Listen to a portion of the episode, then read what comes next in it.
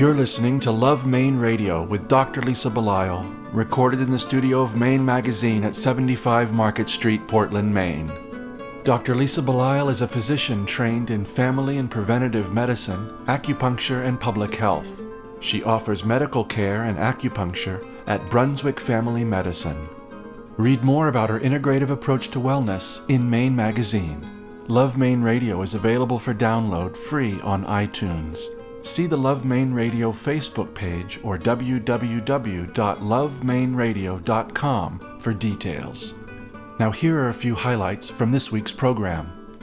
I'm leaning against the wall looking at Scotty hooked up to all this equipment, and I look over to my right, and there's a, a, donor plaque for a capital campaign that had happened when they built the hospital or built that part of the hospital, and it said, All the equipment in this room provided by Jim and Barbara Flint, and those were my grandparents. So they were Scotty's great grandparents. I'm getting sort of emotional as I'm talking about it right now, and it kind of told me right from the start that, you know, everything's going to be okay young heart attack victims would often have a whole lot of risk factors. They would have diabetes, or they would smoke, or they would have uh, high cholesterol or high blood pressure, many different risk factors.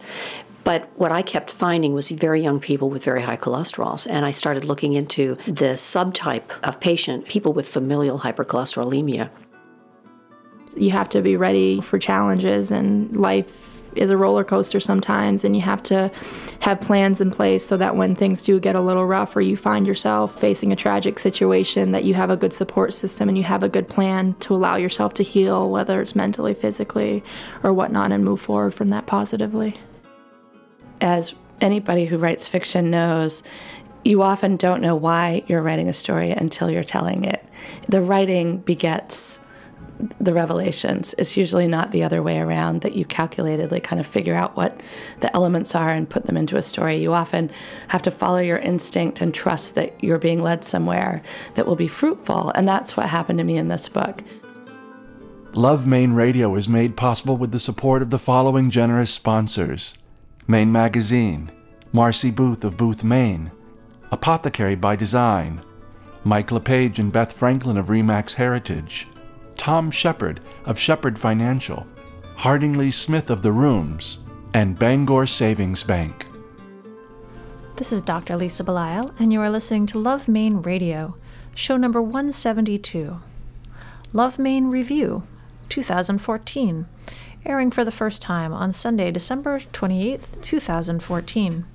This year, we had the good fortune to interview many intriguing individuals who clearly have a passion for the state in which we live we were inspired by the love of Scott Wenzel for his son Scotty, the cutting edge work being done by cardiologist Dr. Dervilla McCann, the drive and dedication of Olympian Julia Clukey, and the story of America's orphan trains as written by Christina Baker Kline.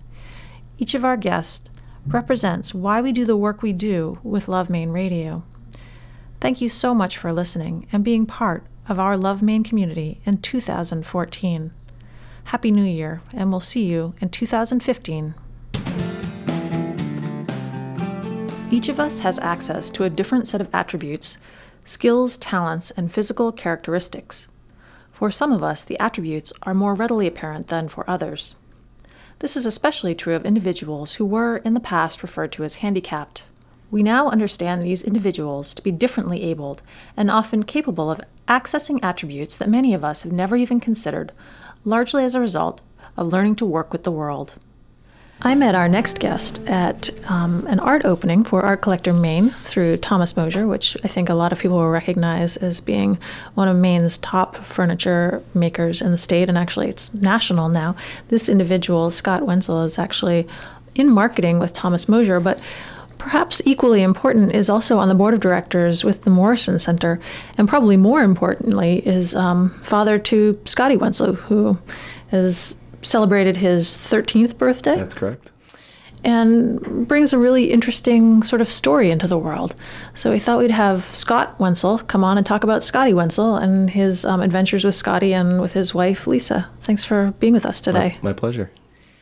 Scott, you didn't really um, you weren't really thinking that your life was going to kind of turn out the way that it did when it when it came to having a child who has the syndrome, Dubowitz syndrome, Correct. Which Yes. is very rare. It is and very Not a lot known about it. So tell me a little bit about that, about the beginnings of this. Sure, sure. Well, uh, my wife and I uh, actually went to high school together. Um, didn't date till after college, but we're we're we're familiar to each other, and so we go back a long ways. And um, when we got married uh, in the '90s, we were living up at Sugarloaf, and thought that it was going to be a great place to start and raise a family. And uh, when uh, Scotty came along, uh, we were surprised to learn at first uh, it was a cardiac issue that he was born with, an issue called tetralogy of Fallot, which means essentially he had four things wrong with his heart. And uh, he was born in Farmington. And immediately uh, we were transported down to Maine Med, um, which has one of the most amazing uh, cardiac units in the country, and, and specifically pediatric uh, cardiac uh, professionals in the country are based there. And uh, he had uh, heart surgery at five days old um, and another full, bigger surgery at about six months old. So we were immediately put on this sort of path of the unknown with Scotty, and uh, and immediately felt like we were we couldn't be in a better place.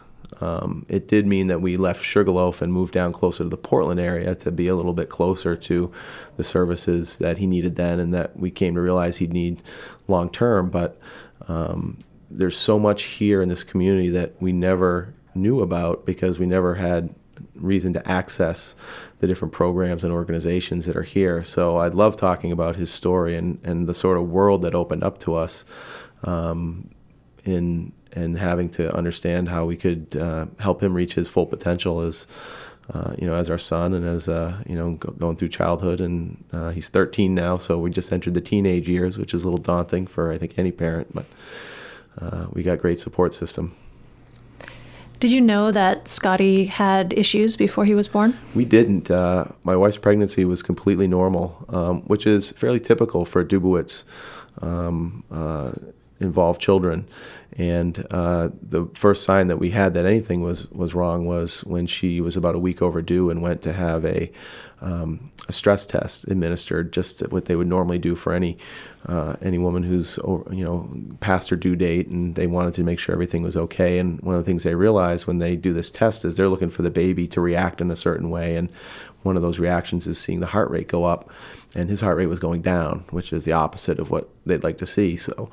So they decided pretty much on the spot that uh, they needed to do a C-section and and uh, get him born and, and figure out what was going on. And uh, they knew pretty much right away that he was uh, that he had a pretty serious heart issue at play. Um, called an ambulance to come up, a pediatric ambulance to come up from Portland to Farmington, and pick him up. And uh, it was interesting. We're standing in the uh, in the um, neonatal unit, which some re- odd reason was just us there that night, which I think is fairly unusual.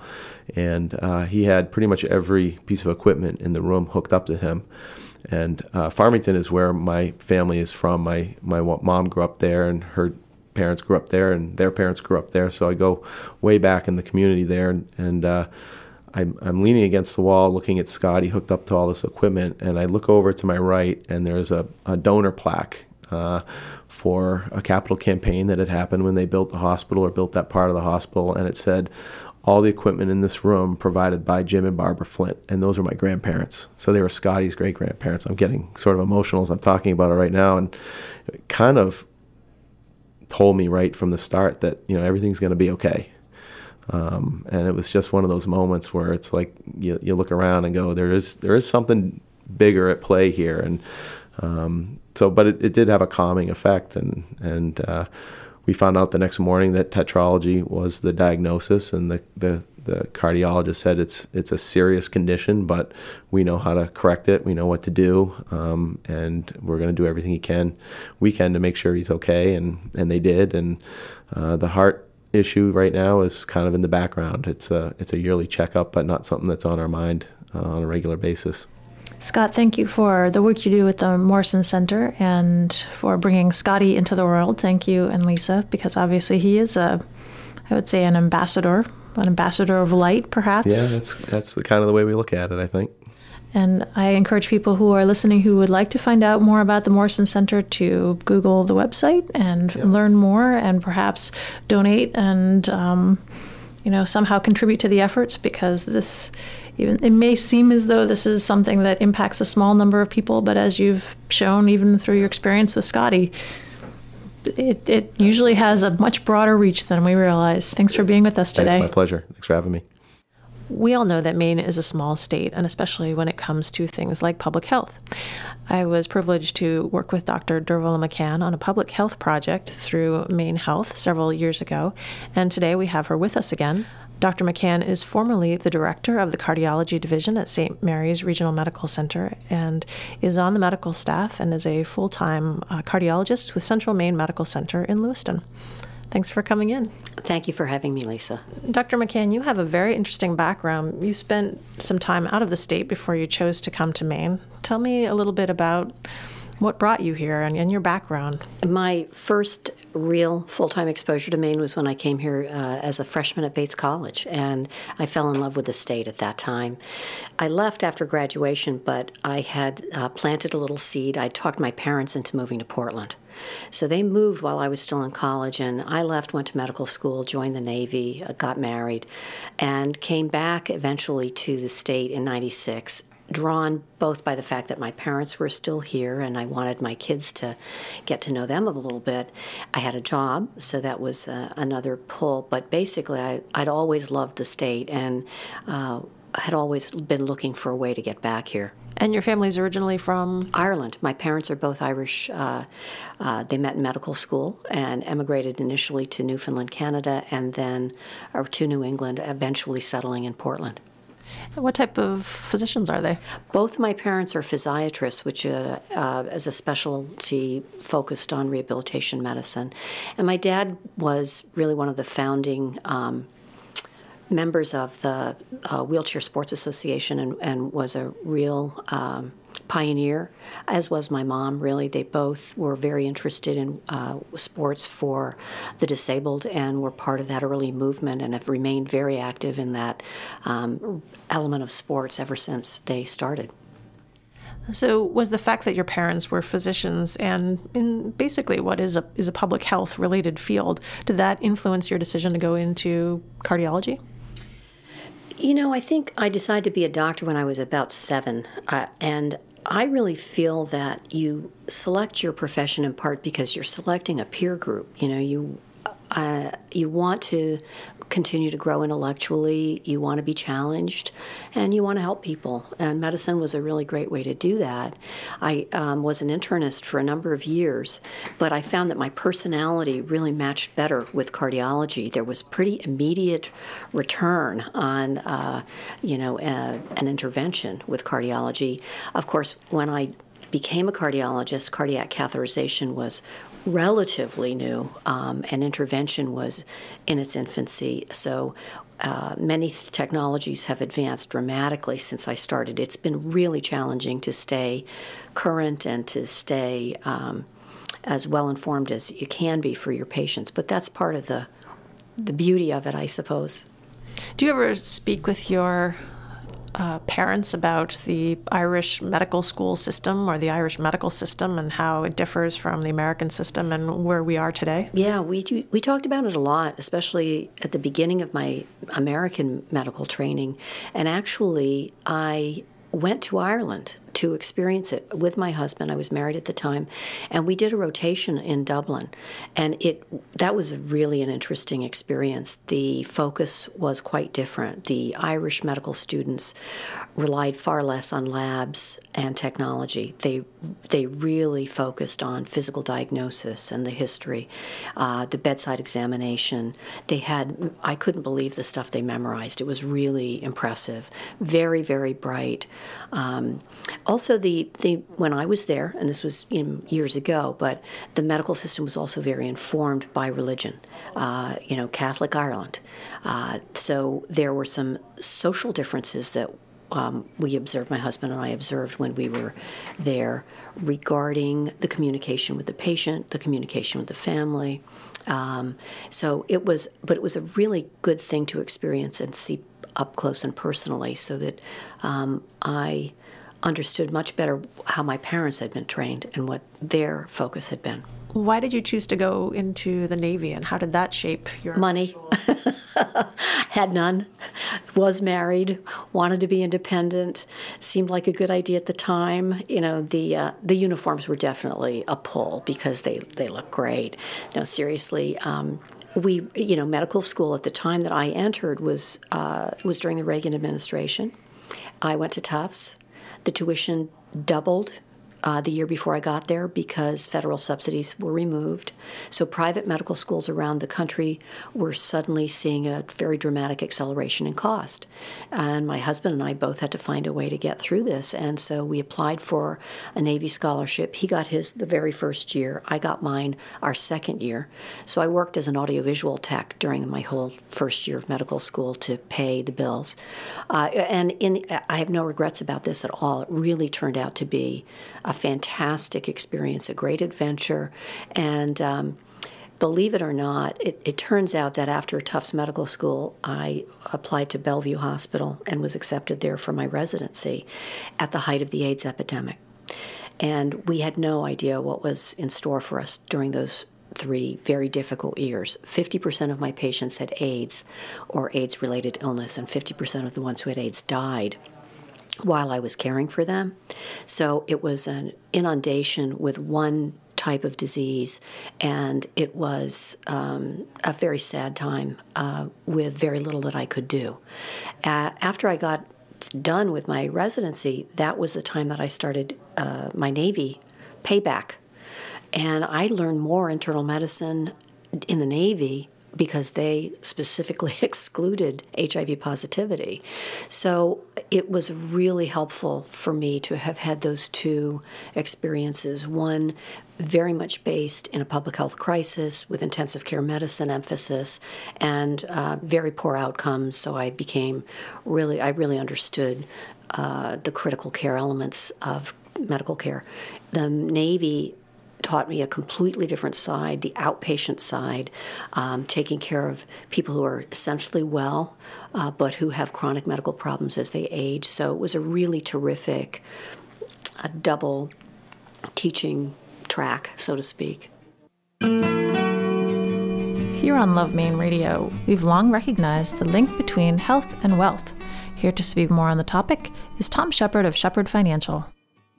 The most important thing you need to begin a personal evolution is heart.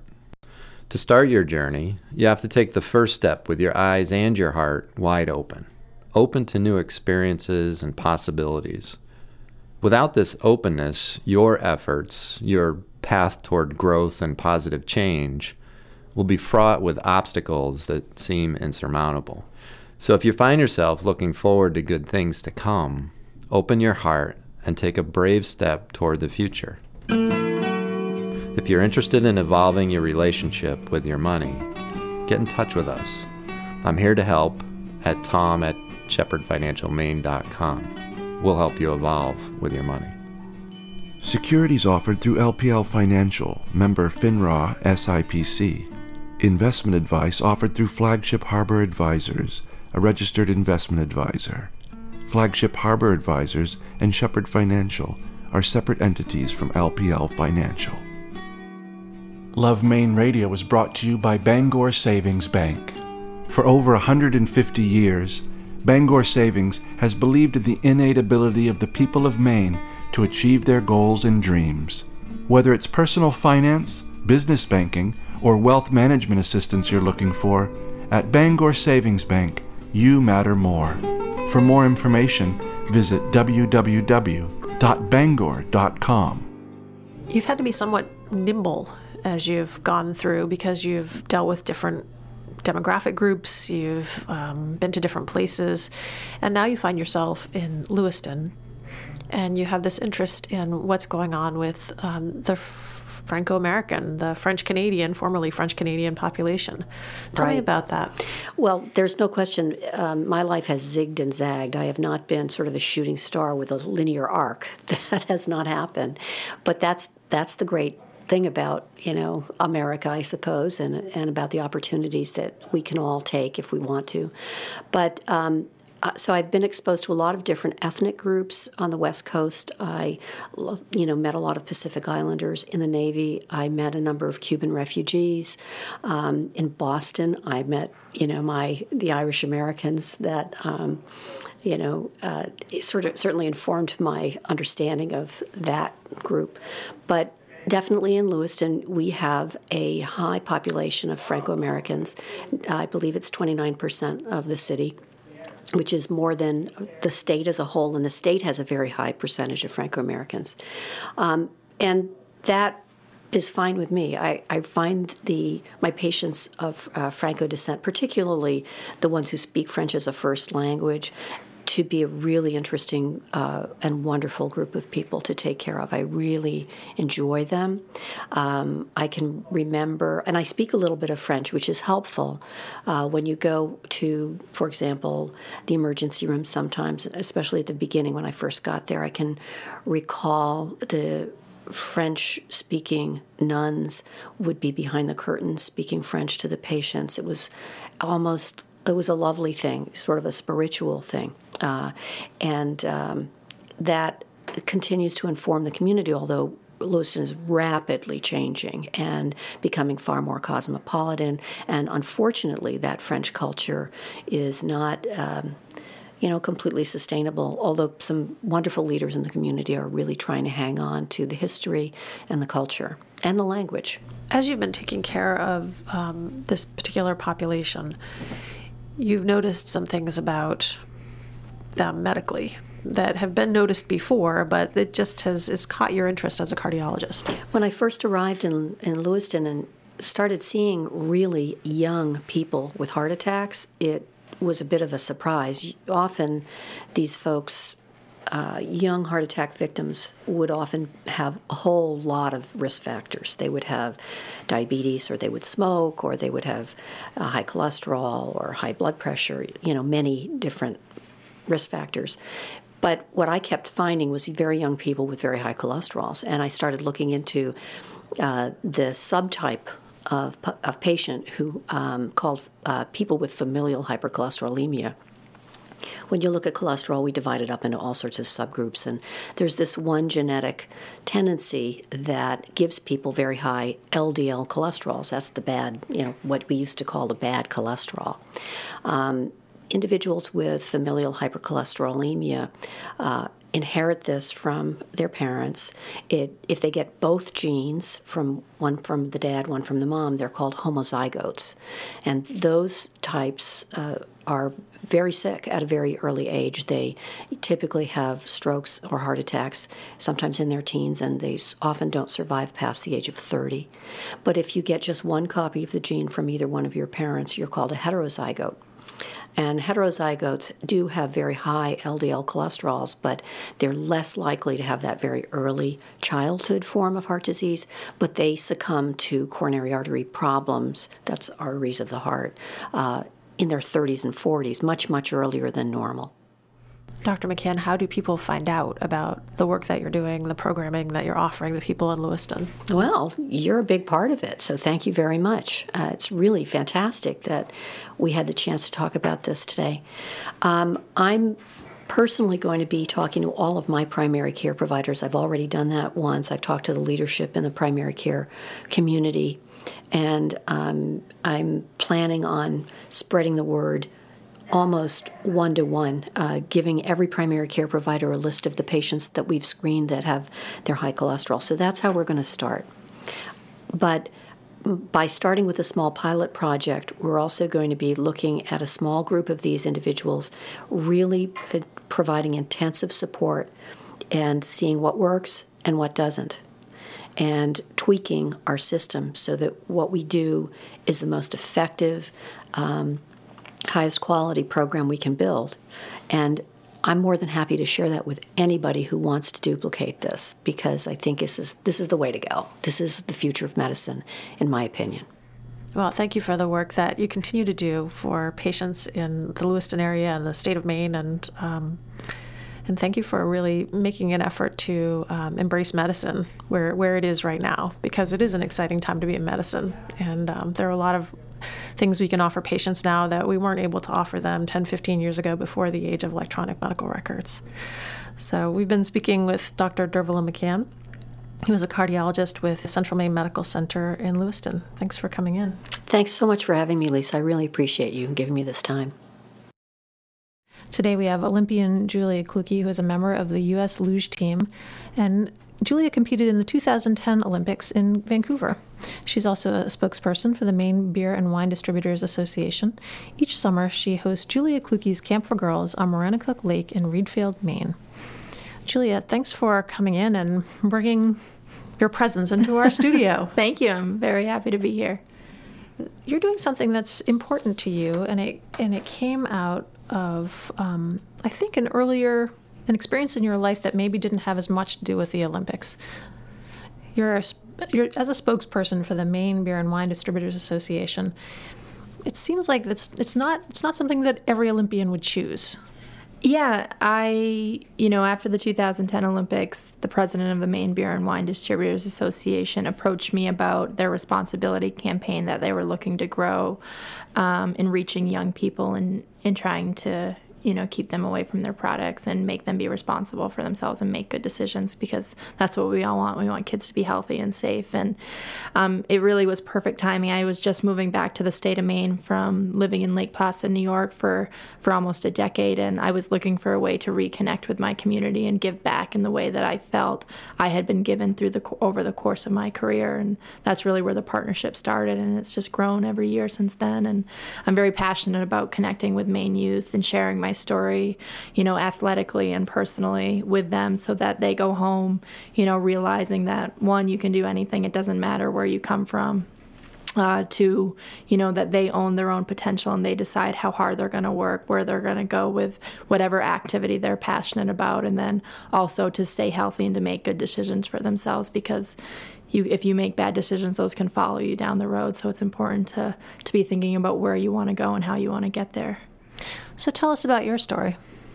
So I got involved in the sport of luge very randomly. The U.S. luge team came to Portland, Maine in 1997, and a friend and I read about it in the paper. And the very bottom part of the ad was that we'd get a free T-shirt if we came out for the day. So, being 11 year olds, that was all it took uh, for us to go out for the day to try the sport of luge. Um, from there, I got invited to go to Lake Placid, New York, and try the sport in the wintertime. And that's when I got hooked to the sport and made the U.S. development team, which is the lowest level. Um, so I was on the team for, for many years, and, and 12 years later, I made my first Olympic, uh, you know, through lots of ups and downs in my career. For people who don't watch the Olympics, which sport is the luge? So luge is the, uh, a sliding sport, and it's the one where the individuals are lying on their back, going feet first. So it's it's the fastest of the three sports. that sounds a little crazy. Uh, it's a little bit. Um, you know, we do have quite a bit of control with our sleds. We spend a lot of time with our equipment, fine tuning them. Um, you know, when you first start in the sport, you start really low down on the track and you work your way up until you're comfortable with the higher speeds and the and the equipment. Um, so, you know, I, I do have quite a bit of control, and it certainly isn't a sport for everyone, but I enjoy it very much. As a physician and small business owner, I rely on Marcy Booth from Booth, Maine, to help me with my own business and to help me live my own life fully. Here are a few thoughts from Marcy. Take care of yourself. How many times have you heard that simple sentence? But too often, we never take the time to do just that. Yet when you take the time to care for yourself and commit to your long term expectations, something astonishing happens.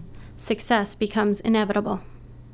The same can be said for setting proper, long range expectations for your business. If you plan properly and take care of your business and its systems, business success becomes a reality. I'm Marcy Booth. Let's talk about the changes you need.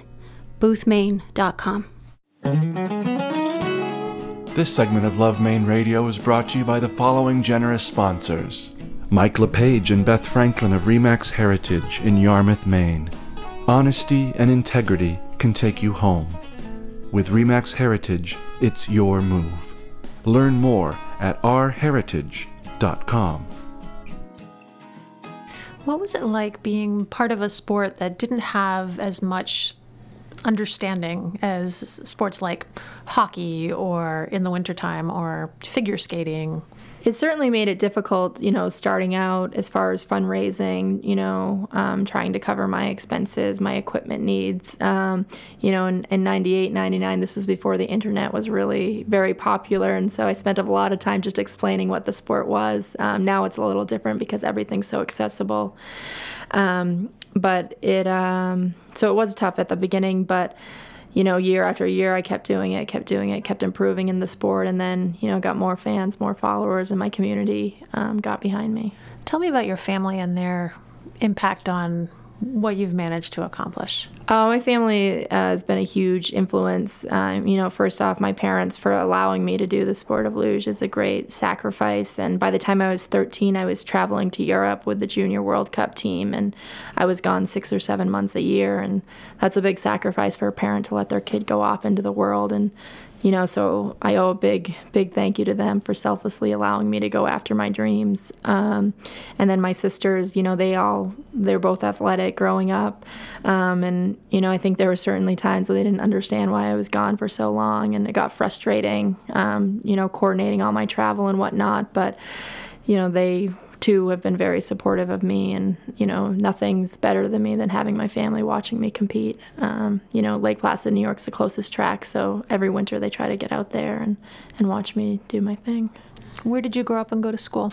I grew up in Augusta, Maine, uh, and I graduated from Cony High School in 2003.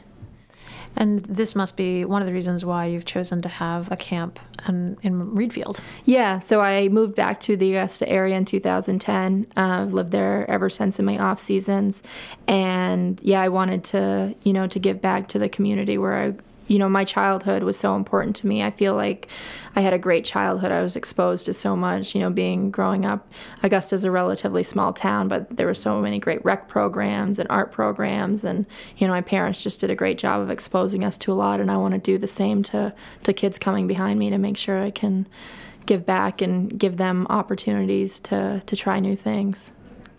You've also had some real tragedies in your life. Your father passed away when you were only 19 of a heart attack. That's a very young age to lose your father. Yeah, it was um, just after his 51st birthday, and it was really tough uh, to deal with. Um, you know, but especially mentally, he was kind of my person always. He was a big sports guy, and so we had a similar mindset, and it was very easy to talk to him about my career, about you know problems I was facing on the track or whatnot. So to lose him so suddenly was, you know, it took me a while to adapt to that, a couple years to to really get over not having him, you know, to talk to every day about what was going on, especially you know as an athlete. And you also lost your sister Olivia in 2010.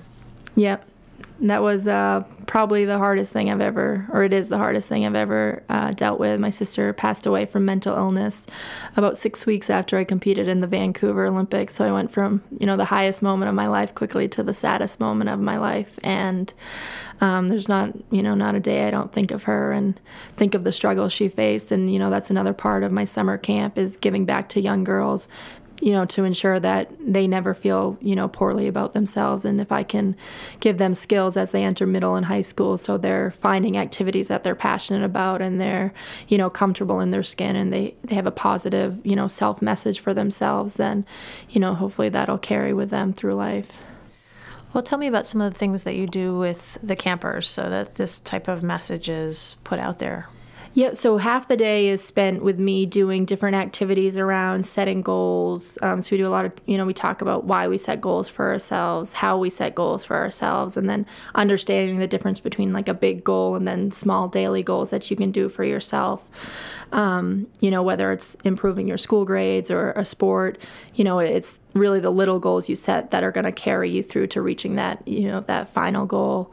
Um, some of the other things we do is we look at magazines and, and advertisements and the way they're targeting girls and the, the message that the media is sending out there and, and trying to understand that one you can't avoid it it's it's going to be there and two you don't you don't have to not read magazines, but make sure you're making opinions for yourself and you're not allowing this outside force to decide how you feel about yourself.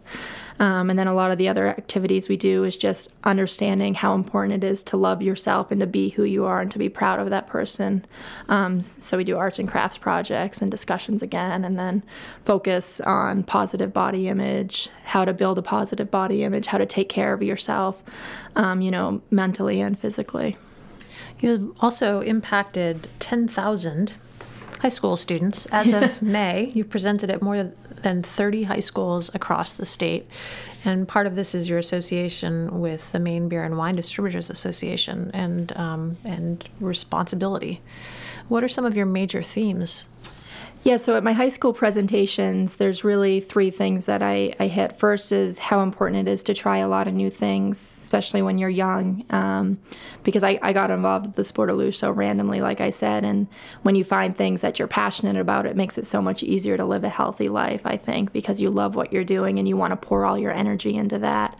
Uh, second is how important, how, how much hard work goes into things that you can't just rely on your talent or skill that you have to be ready to work hard day in day out and it and it can take 12 years to reach a big goal like it did me to make the olympics and lastly, or actually, I guess four things. Um, you know, my most important thing is understanding that you own your own potential yourself. Um, you know, you have to set goals for yourself. You have to set big goals for yourself if you want to go far in sports and school, and that you get to decide, you know, your future in those things. And lastly, is you have to be ready, you know, for challenges and life is a roller coaster sometimes, and you have to have plans in place so that when things do get a little rough or you find yourself, you know, facing a tragic situation, that you have a good support system and you have a good plan to allow yourself to heal, whether it's mentally, physically, or whatnot, and move forward from that positively. I have children who have gone through the school system, um, and I know that the athletic code is a big part as as athletes. I know the athletic part is code is a big part of what keeps them from drinking. Mm-hmm. I would love to believe it's because they're just really great kids and they would never want to drink, but but that code kind of keeps them on track. But there have to be bigger messages that we're giving to our kids about that. Yeah, and certainly, you know, the Maine Beer and Wine Distributors Association, they're eight family owned businesses in the state of Maine. Um, so they're very passionate about their communities. They all have kids and families, in mostly most school age, and so, you know, they care very much about keeping kids safe and keeping them away from their product. They understand that their product comes with a, a responsibility, and they want to be out in front of that. Um, you know, so so w- with our partnership, um, the message that I'm giving to kids is, you know, bad decisions can follow you, and you're not invisible you know, as well. Um, you know, we read, no one wants to read in the paper about a fatal accident or, uh, you know, an in, injury or sickness from from over drinking and so trying to get kids to realize that they're not invisible that it can happen to them. And you know we live in a great state. There's so many things you can do to, to fill your time um, you know so just to focus on those and, and wait till you're older and able to make those decisions for yourself so there, there is also a role modeling aspect to being an athlete, and really at, at any level. I know that in our town, in Yarmouth, if you're a high school athlete who's been going up through the system, you've been an athlete, but you've also coached the younger kids. You're recognizable on the playing field, um, and so to act responsibly in whatever area, whether it's not drinking or whether it's living a goal-oriented life, that's something that um, you're not just putting out there for yourself. You're putting that out there for people around you. Yeah, certainly. And, you know, I especially think so many high schools are the community. You know, if you, the high schools, everyone in the town reads about them and they want to read good things about their kids in the community. And, um, you know, I feel the same way. And that's another thing in my summer camp we talk about like it's okay to, to stand out for good things. I think, you know, sometimes at middle school and high school level, kids don't want that positive recognition. They feel uncomfortable with it. And that's kind of a sad thing when you think about it that kids feel bad about getting good recognition because they're worried about what their peers are going to think. This past season, you did very well on the World Cup um, scene. You missed qualifying for the 2014 Olympics um, by 13 thousandths of a second. Yes. that must have been pretty devastating. It was. It was very um, much so. You know, I, I came into the season one of the strongest athletes, and um, early in the season, I had a couple small problems with equipment, a couple bad races, and then finally got things back where they needed to be, but uh, came up just a hair short, literally, uh, in that and that quest for the Olympics. But, you know, really, I'm able to sit here today not looking back with a list of what ifs. I really feel that I gave it everything I had to make it back to the Olympics, and I I came up short. And you know, that's another important message that sometimes you're going to set goals and you're not going to make those goals, you know, on that day. And it's okay to reset, refocus, and make new goals for yourself, and not allow yourself to be defined by that failure. You also had to work your way through an injury, an injury that could have been career ending, mm-hmm. really. That you had a knee injury. Yeah, I tore my knee in 2009, uh, just a couple weeks before the season started. Um, my meniscus and MCL, and um, fortunately, I was in Lake Placid, New York. We have a great medical staff there, um, and we went into surgery. And nine days later, I was uh, competing again, and I wasn't off my crutches yet, but I was very determined to to not let anything get in my way of making that Olympic team. Um, you know, everything I'd gone through to my to that point in my career, um, you know, had prepared me for that moment. You have a lot of grit. so I'm, I'm stubborn, but but in a good way, I think. no, that, no, it's so. a good thing. I say this in a in a. I'm very admiring of your grit because it's not everybody that could have that significant knee injury, go forward, compete, deal with you know the loss of a father at a young age, deal with the loss of a sister at a young age. Um, deal with finishing 13 thousandths of a second uh, away from making it to the Olympics. And you're still sitting in front of me, and you seem like a genuinely happy individual in your life. Yeah, I I am. I um I don't have a lot to complain about really. You know, athletically, when I do come up short in races, thirteen thousandths of a second short, um, honestly, my life experiences have made that easier to handle with because that's not the bigger picture, um, you know, of what matters to me. And, and through losing my father, my sister, I've learned those lessons the hard way of what really matters to me, you know, in the core of myself. And I, my sister had a son, Lucas, who's my nephew. He's five, and I'm we're very fortunate to have a, a big uh, involvement in his life, and so, you know, that's really where most of my energy goes to is is raising him and and being there for him and being a person in his life and you know luge is what I do but it's not who I am as a person and I think that's what allows me to to, to not shrug it off. Of course, I care very deeply. It, it hurt a lot to not make the Olympic team, but it doesn't define me at the end of the day, and I'm okay with that. Julia, how do people find out about your at Julia Clukey's Camp for Girls or the work that you're doing as a spokesperson? Uh, my website is clukeyluge.com, C L U K E Y L U G E.com. Uh, and there's a lot of information there about both the camp, my high school presentations. High schools can sign up there. It's a very easy, you know, one form. And then we look at dates and figure out something that works uh, as well. I'm on Facebook and Twitter, the social media avenues. Um, so I'm very accessible and I like that that way because I love when I visit a school and then six months down the road I get a Facebook message from a student telling me they decided to go to this college or they're they tried softball and they're now on the softball team and and things like that. So I, I try to make myself very accessible. We've been speaking with Olympian Julia Clukey, who is a member of the U.S. luge team and a competitor in the 2010 Olympics in Vancouver. I'm so impressed with your with your grit, your determination, and um, the foresight that you have, and the work that you're doing to um, connect with the kids in Maine. So thank you. Thank you that. very much. Thanks for having me. There was a time when the apothecary was a place where you could get safe, reliable medicines, carefully prepared by experienced professionals, coupled with care and attention, focused on you and your unique health concerns. Apothecary by Design is built around the forgotten notion that you don't just need your prescriptions filled, you need attention, advice, and individual care. Visit their website, apothecarybydesign.com, or drop by the store at 84 Marginal Way in Portland and experience pharmacy care the way it was meant to be.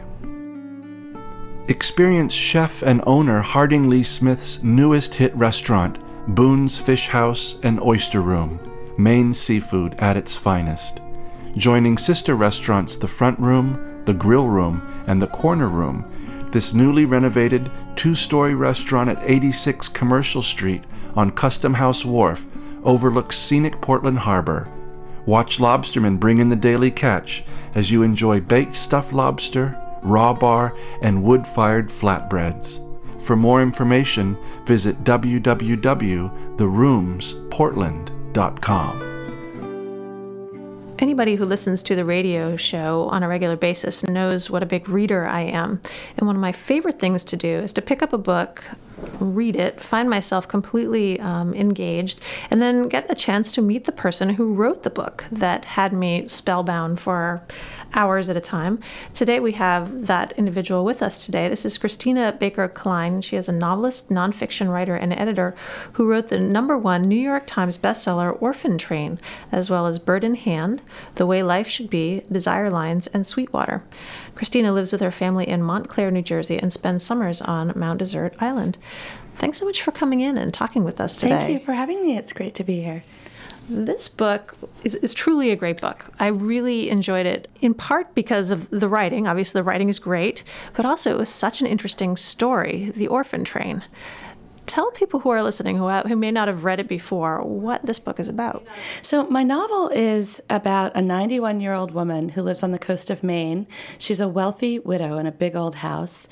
And the 17 year old girl who comes into her life, who is a troubled goth part Penobscot Indian foster kid who's had a really hard time of it steals a book from the library and has to do community service. So she comes to work for this old woman, and her job is to help clean out the attic. And her attitude is that she just wants to get it over with because she thinks they have nothing in common, and it's just this old woman who, you know, has a lot of money and really doesn't look anything like her act anything like her either. And so, over the course of the novel, however, as she begins to unpack the boxes, she realizes that this is that this woman has a hidden past as an orphan train rider. Uh, and so, not only that, which I'll explain in just a second, but um, they also come to understand that they have a lot more in common than they ever would have imagined in terms of the kind of childhood that they both share. So, through their friendship, they discover things about themselves that they never would have known. Um, and the orphan trains are this kind of incredible piece of American history that's been hidden in plain sight. 250,000 children, perhaps more even, were sent from the East Coast to the Midwest over 75 years. It was the largest migration of children in our nation's history from 1854 to 1929, and very few people know about it.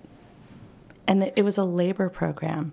The children were between the ages of 2 and 14 years old, and they were sent to the Midwest, specifically indentured and contracted to work for farmers and other people who chose them randomly. There was no screening process, they were just given to whoever showed up.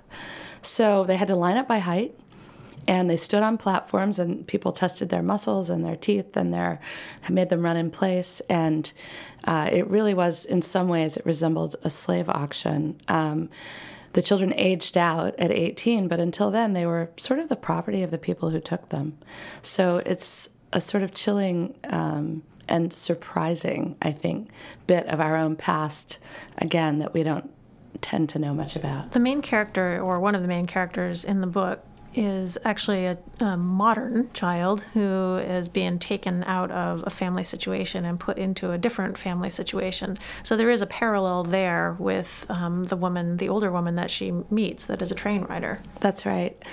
I work with a lot of foster care organizations um, now since the book came out and there's a foster child in it.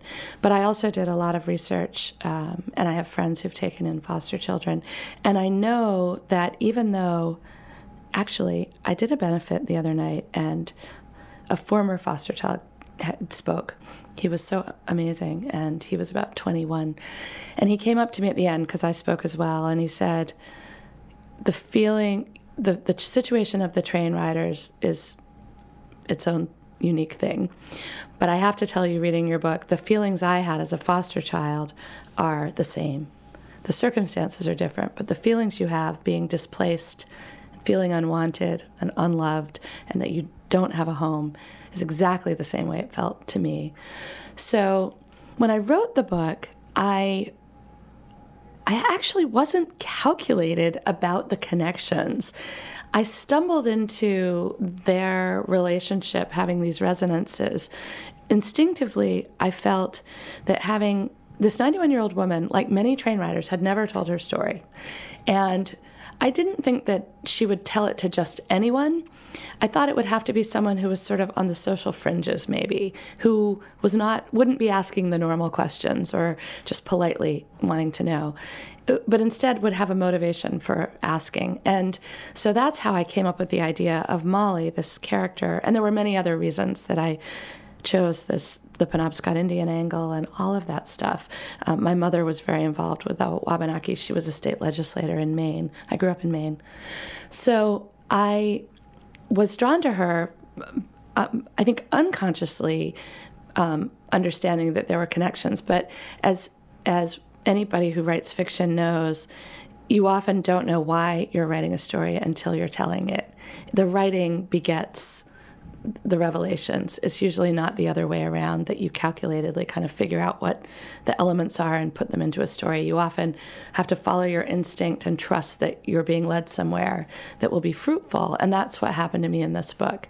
The connections between them only became obvious as I wrote my way into the story.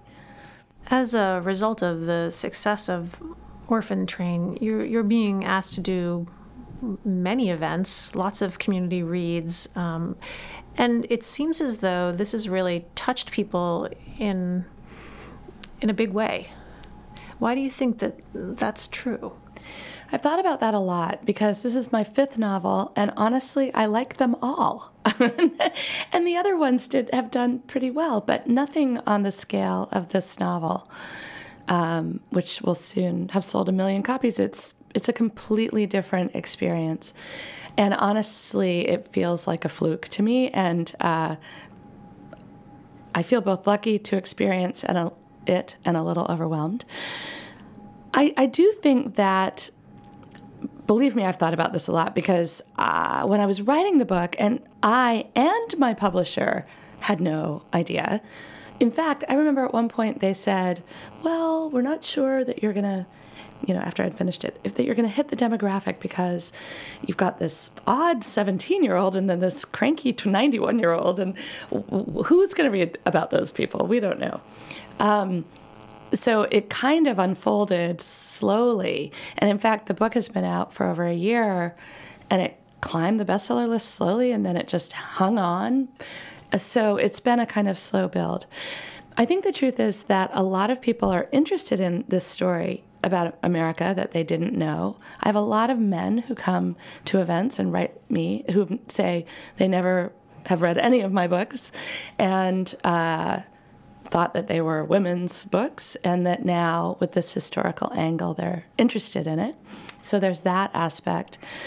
I think a lot of people are wondering how to handle displaced children in our society. There's a lot of talk about the foster care system and how to improve it and make it better. I think there's that part of the story.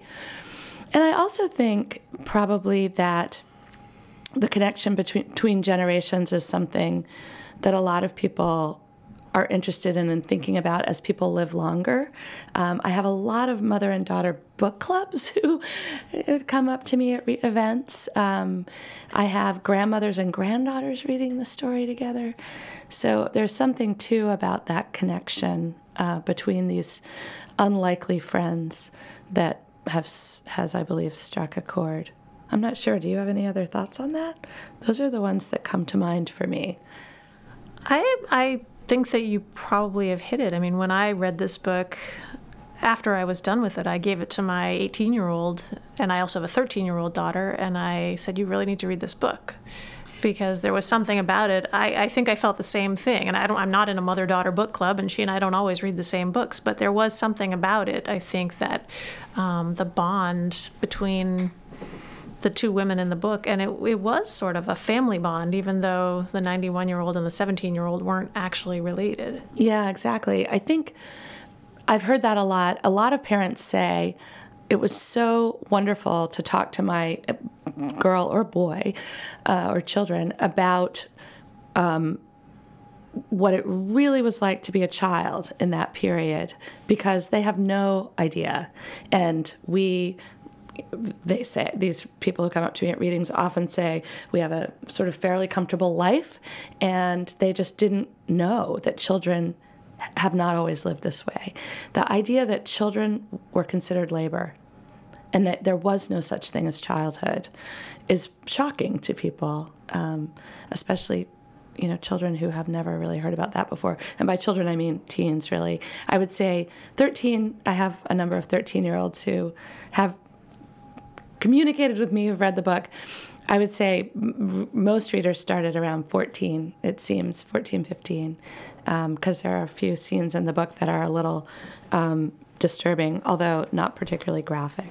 Christina what can we look forward to from you in the future?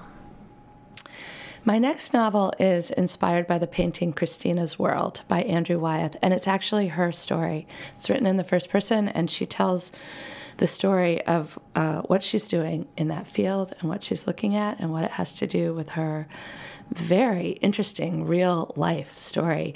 I've been working with several tour guides at the Wyeth House the, in Cushing, Maine. Um, I've been reading everything I can get my hands on, and I've discovered that her story, her ancestry, how they got to Cushing, and how she ended up there, and what her passions were, and how they manifested themselves, is so interesting that uh, you almost don't need to write a novel about it. But I am. but I am writing a novel. So I'm using as much as I can from her real life. Well, I look forward to that, and I know that people are, who are listening also will look forward to it. And also, anybody who has not yet read Orphan Train, I highly recommend it. How do people find out about your work, Christina? Well, actually, on my website, which is just my name.com, ChristinaBakerKline.com, or my Facebook author page, which is my public page, I have events. And if people want to catch up with me in the summer, I'll be doing some events with um, Ayelet Waldman, who has a new novel called Love and Treasure in Maine. I'll be doing that. And uh, also on my website, I have a tab called Book Clubs, and it has tons of information about the nonfiction aspect of Orphan Train, and I also answer the top 10 questions that people tend to ask. We are so pleased that you were able to um, come into our studio, talk with us today. For people who know the show, we that you may know that we schedule people far in advance, and we actually just accidentally called you up and got you to come in at the last minute, so we're really privileged to have you here. We've been speaking with Christina Baker Kline, novelist, nonfiction writer, and editor, and author of the number one New York Times bestseller, Orphan Train. Thanks Thank so much you. for coming in. Thank you for having me. You have been listening to Love Maine Radio, show number 172, Love Maine Review 2014. Our guests have included Scott Wenzel, Dr. Dervilla McCann, Julia Clukey, and Christina Baker Kline. For more information on our guests and extended interviews, visit lovemaineradio.com. Love Maine Radio is downloadable for free on iTunes. For a preview of each week's show, sign up for our e newsletter and like our Love Maine Radio Facebook page. Follow me on Twitter as Dr. Lisa and see my daily running photos as Bountiful One on Instagram. We love to hear from you, so please let us know what you think of Love Maine Radio. We welcome your suggestions for future shows. Also, let our sponsors know that you have heard about them here. We are privileged that they enable us to bring Love Maine Radio to you each week. This is Dr. Lisa Belisle. I hope that you have enjoyed our Love Maine Review 2014. Thank you for allowing me to be a part of your day. May you have a bountiful life and a bountiful new year. Love Maine Radio is made possible with the support of the following generous sponsors Maine Magazine, Marcy Booth of Booth, Maine, Apothecary by Design, Mike LePage and Beth Franklin of Remax Heritage, Tom Shepard of Shepard Financial, Harding Lee Smith of The Rooms, and Bangor Savings Bank. Love Maine Radio with Dr. Lisa Belisle is recorded in the studio of Maine Magazine at 75 Market Street, Portland, Maine. Our executive producers are Susan Grisanti, Kevin Thomas, and Dr. Lisa Belisle. Audio production and original music by John C. McCain. Content producer is Kelly Clinton, and our online producer is Ezra Wolfinger. Love Maine Radio is available for download free on iTunes. See the Love Maine Radio Facebook page or go to www.lovemaineradio.com for details.